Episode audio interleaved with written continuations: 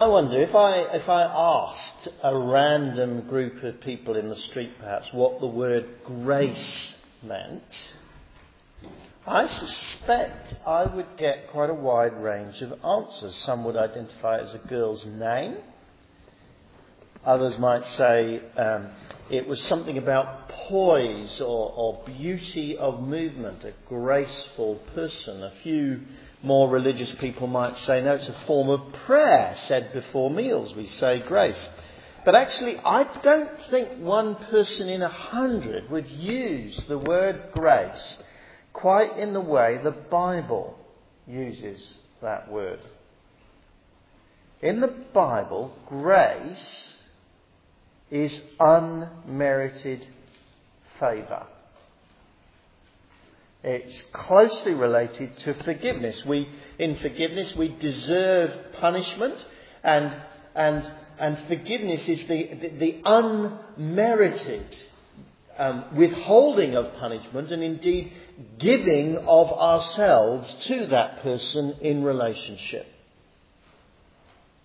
And so, uh, uh, one of the one, of, one, of, one aspect of grace in the Bible is forgiveness. It's also uh, related to other things like like mercy or generosity. Sometimes the generosity of God is described as the grace of God, and and so on. Grace is unmerited favour, giving a good gift to someone that they don't deserve. That's what the Bible means by grace. And um, I want to suggest to you this evening human beings desperately need grace. We need grace in our dealings with one another, for, for a start. Um, some claim justice is all we need, but, uh, but justice is very, very difficult for people to judge. One wag wrote, um, Justice is what you get when the decision is in your favour. And in a sense, that's right. Or at least um, justice has a nasty habit of transmuting, really, into um, seeking vengeance or reprisal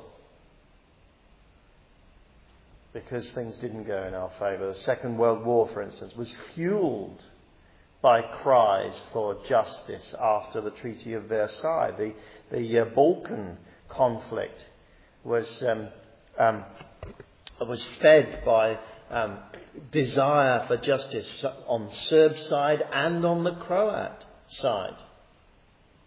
Justice so easily overflows into, into uh, vengeance. I'm reminded of um, Mark Twain's story in Huckleberry Finn. Huckleberry comes across a feud between two families, the Grangerfords and the Shepherdsons. And Huckleberry asks his friend Buck what a feud is.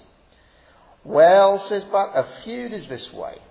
Apologies to Janie for my bad accent, but I don't think you can say it without having an effort. A feud is this way.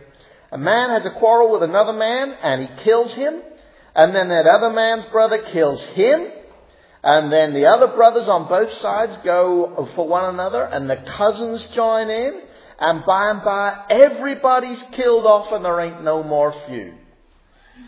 But it's kind of slow and it takes a long time. There's been far too much of that in our world. We need grace in human relationships. And if we need it amongst ourselves, how much more do we need it in our relationship with God? You know, some people think they will take their chance with the God of justice, but they are fools. They are deluded. God knows everything about us. And though in some, set, some cases and some situations we may find that his deep knowledge of us vindicates us. There we know, if we are honest about ourselves, there are plenty of times when his justice will leave us in deep trouble. If we face only a God of justice, we are in trouble. But you see, the Bible says God is actually a God of grace. God is a God who gives unmerited favour to his people. And that's what we're going to dwell on uh, in this prologue of John um, this evening. We, we've uh, spent um, several weeks, and we could have spent a lot more, looking at these, these first few extraordinary verses in John's Gospel. Um, we've seen some amazing things already. Two weeks ago, we saw this passage redefines who God is. In the beginning was the Word, says um, um, uh, John, who was both with God and was God. Though there is only one God, the Bible affirms from beginning to end, God is not simple. He is eternally communicative. Indeed, we can, we can only understand him as a God who communicates. And his communicativeness is his word, which somehow is embodied, was eternally in existence with God and yet was God.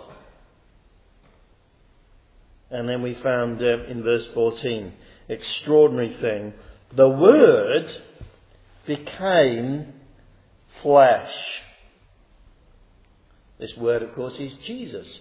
Jesus claims that there is still a God the Father up there in heaven, but He also is the one true God. There is only one God, and yet somehow He, He, He manifests Himself. Indeed, as we come to understand Him, we see Him as God the Father, God the Son. And indeed, the rest of the Bible will say somehow there is communicating the love between the Father and the Son, God the Holy Spirit as well.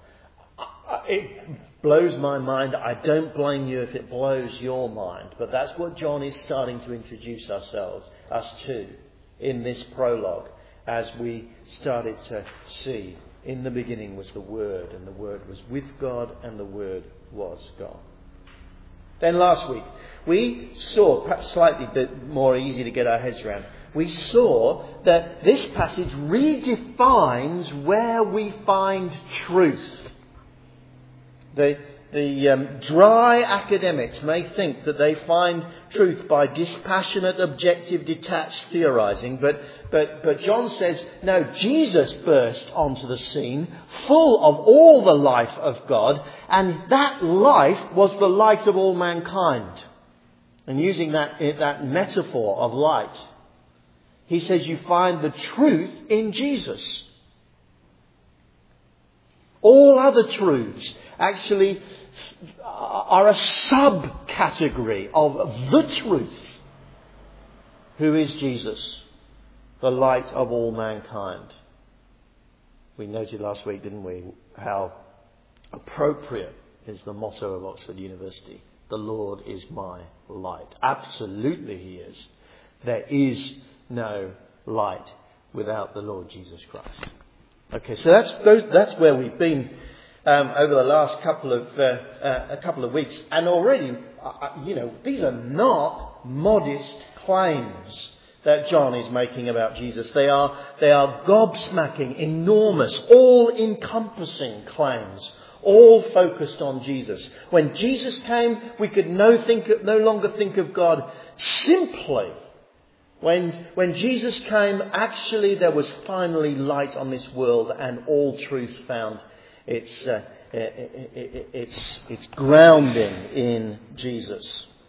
And now we're going to focus on a third thing, which I hope in some ways will complete the, the, the prologue. There is much more we could say.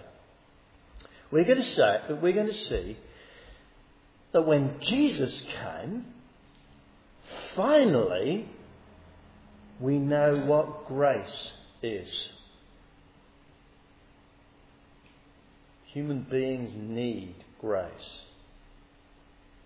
And Jesus shows us that grace. That's what I want us to see in these, um, in these verses. And uh, in order to get there, I want us to understand um, what he's saying in verse 16. The old NIV was not so clear on this verse, but the new one's got it exactly right, I think. So I hope you've got a new NIV. If you haven't, you'll notice the difference.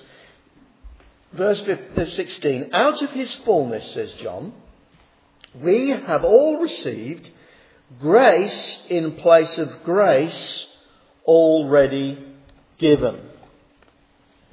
John is describing a grace which replaces a grace already given. He, he's, he's setting up a before and after picture. And when we examine the verses around it, we will see what he means.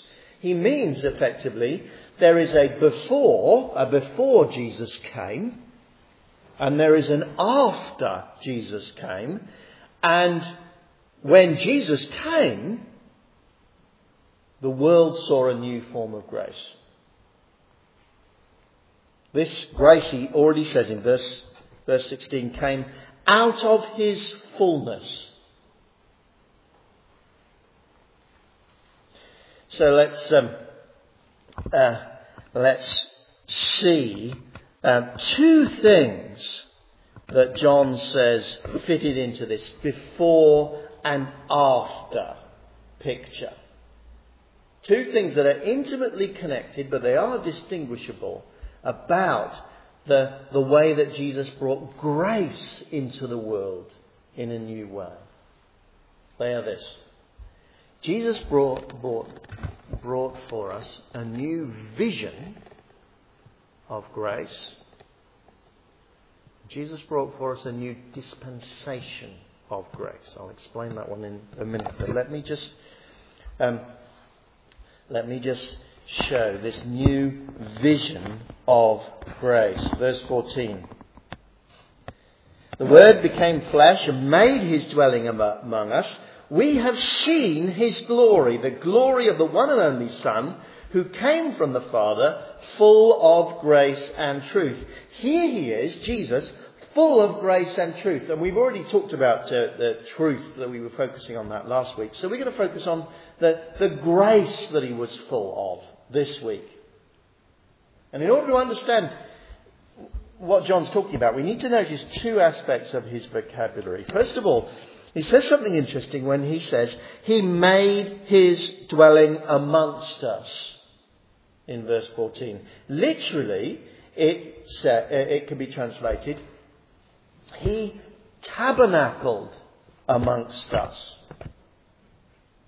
He's consciously wanting us to, to go back in our minds to Old Testament times when there was a tent called the tabernacle. And the tabernacle, this great tent for Israel, served as a, as a, as a massive visual aid. It was the place in Israel where God dwelt. It was, the pla- it was a place of, of awe and glory, but it was, it, it was a place also that shouted at you, you can't really come near God. There was a most holy place, and it was surrounded by, by thick curtains and then more curtains. There were sacrifices that people had to make so that animals paid for their sins effectively before they could come anywhere near God. So the tabernacle was, was, was, was a picture of God dwelling amongst them, and in one sense, the big message was, you better be careful.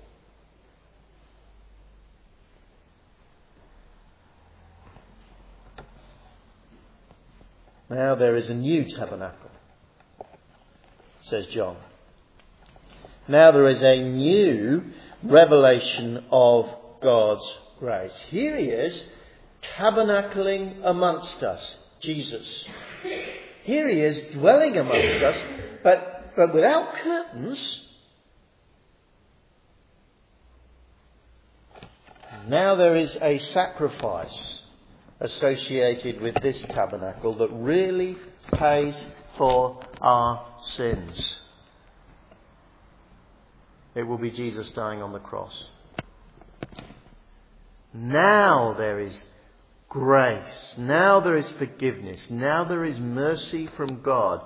Now there is fullness of grace.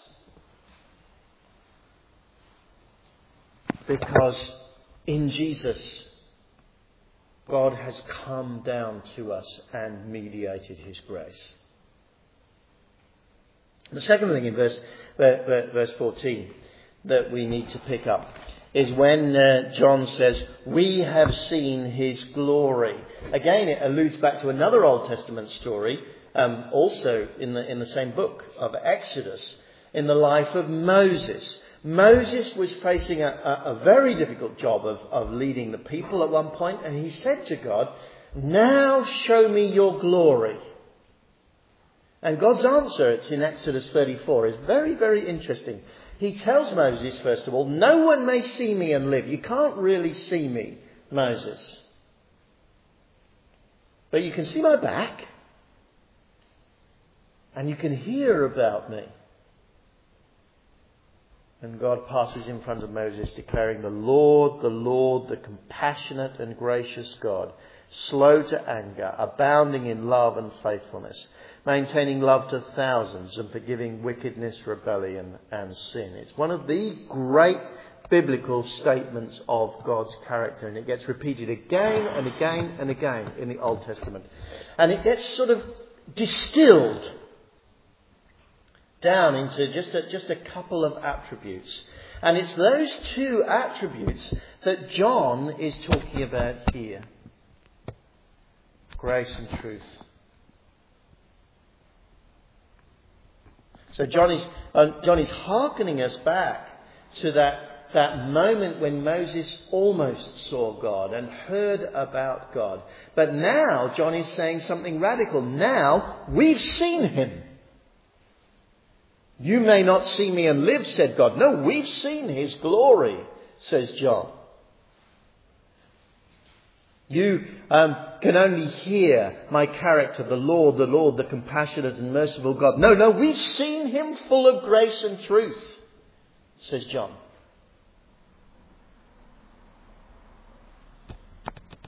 We've seen something better than Moses saw. That's what he's saying. God's tabernacled amongst us in a better way than he ever did in Moses' day. We have seen the glory of God in a better way than Moses ever did. And it's summed up in this full of grace and truth.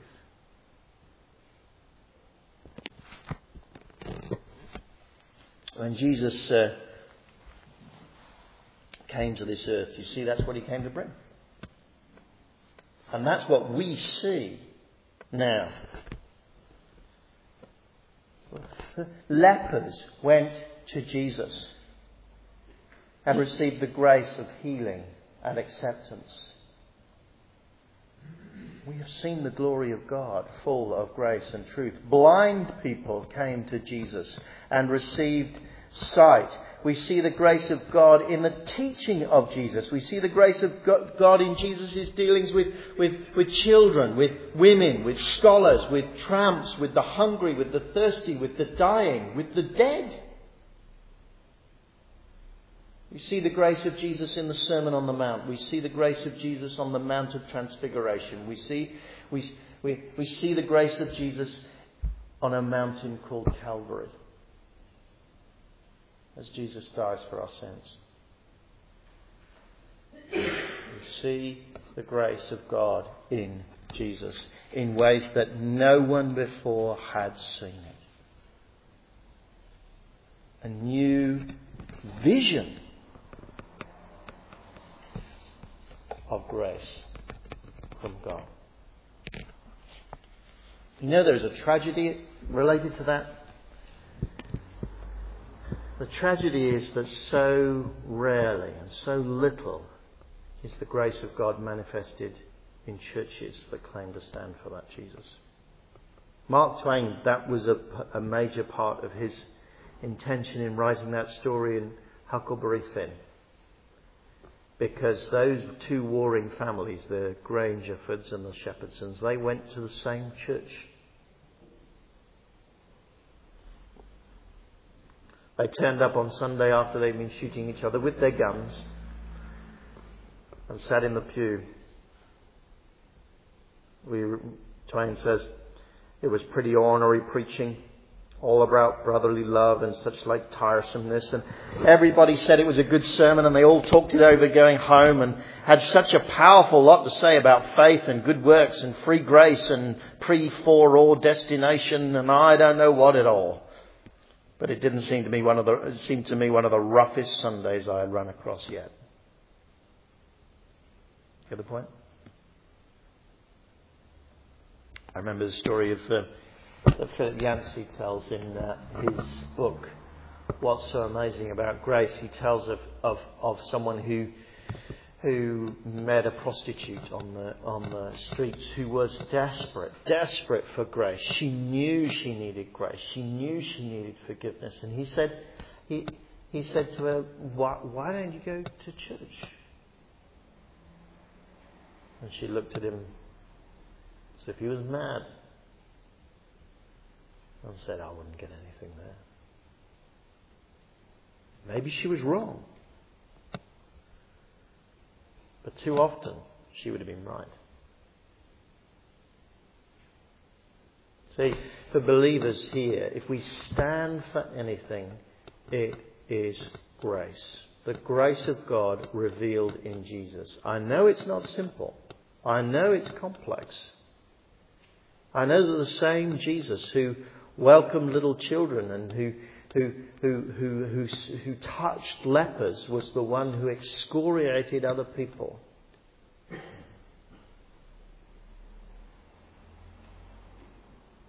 But we stand for grace. If we are people who've been touched by this new vision of grace in Jesus, we must be people who are transformed by it.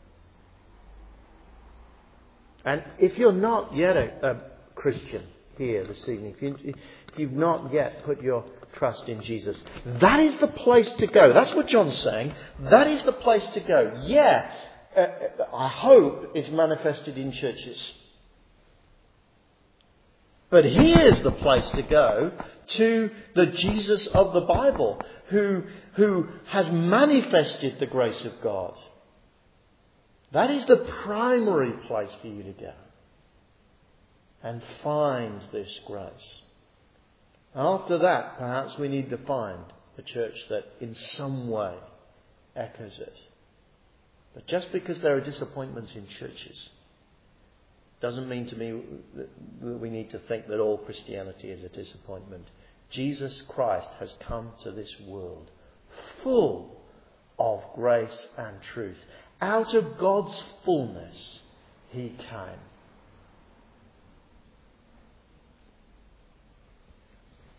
A new vision, then, of God's grace, John says. And don't we need it?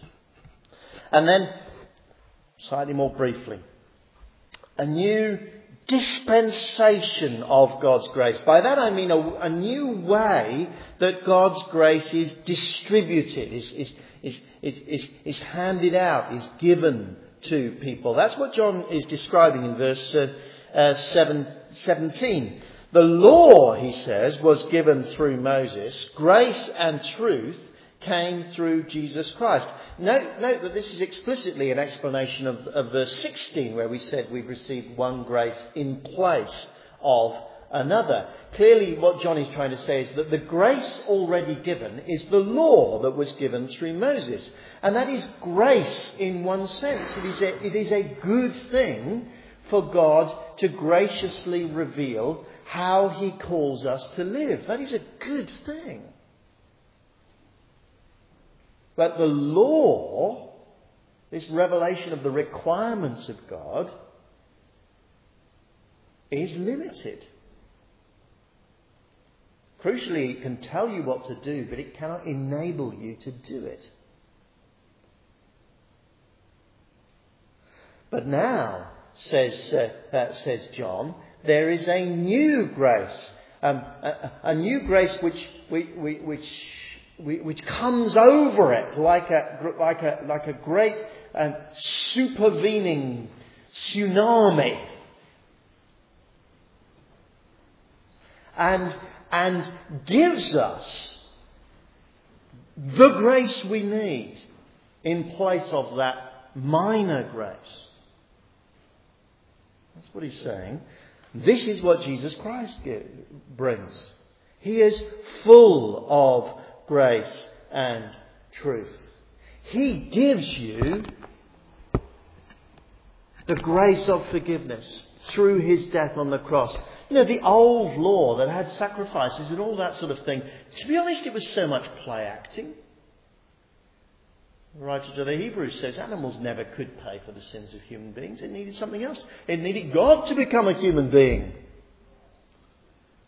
And now He has. And so you get a new grace of forgiveness from God through Jesus Christ. But more than that, the, the, the, Bible says that, that as we come to trust that Jesus, we become united to Jesus in new ways. And we find that that union with Jesus enables us now to live as God calls us to do.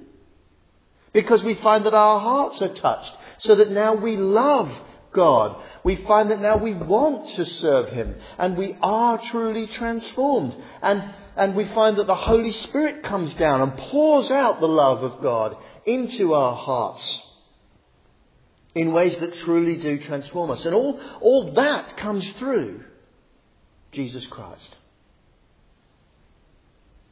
The law was given through Moses, but hey, this has come through Jesus Christ. Which would you prefer?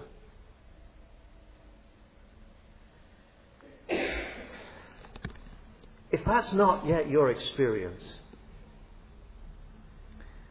I, I, want to encourage you to seek it with all of your heart. To know what God requires you to do, that is a good thing. That is a grace, but it is an Old Testament grace. It is a before Jesus grace. It is to know Jesus in ways that bind you to Jesus. To know the forgiveness that only came through the cross of Jesus. To know the transformation that only comes through knowing Jesus.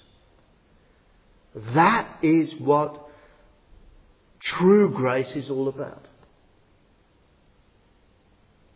And I urge you to seek it with all of your heart. If you are a believer here, then let me say the most amazing thing has happened to you. You have received grace out of the fullness of God. We've seen the true Jesus, full of grace and truth. And He has not only won every single uh, forgiveness for every single one of your sins, He has begun to change you. I want to end by reading two poems. The first one requires a bit of bit of preface. You may have heard it in uh, the film Invictus. It's the title of the uh, poem, and Invictus is about Nelson Mandela. Uh, I deeply respect Nelson, Mandela, but actually what that film uh, showed me about him, in part, horrified me. He, he loved that poem. I Don't know whether he still does, but he certainly did. He used to recite the poem regularly to his fellow inmates on uh, Robben Island. The poem, as you'll see in just a minute, is all about the world not being a place of grace. It's all about the world being a dark, godless place. A place where only the rugged, solid, determined individual can have victory. And I learned, actually, that it took its toll on Mandela's family. He was um, prone to write um, to his children urging them that uh, the only way for them to break free of their disadvantaged situation was a sort of rugged, determined individual individualism, where they would, where they had to do superhuman feats, and it, drove him away from his children. Let me read it to you. Out of the night that covers me, black as the pit from pole to pole, I thank whatever gods may be for my unconquerable soul. In the fell clutch of circumstance I have not winced nor cried aloud. Under the bludgeonings of chance my head is bloody but unbowed. Beyond this place of wrath and tears looms but the horror of the shade. And yet the menace of the years finds and shall find me unafraid. It matters not how strait the gate, how charged with punishment the scroll. I am the master of my fate. I am the captain of my soul.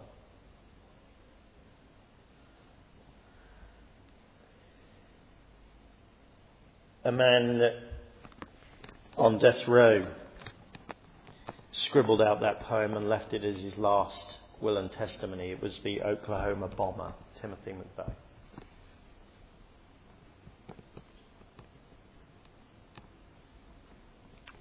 But I want to read you another poem. This is by a man who has been touched by Jesus. A man who knew the grace that is found in Jesus a man called George Herbert.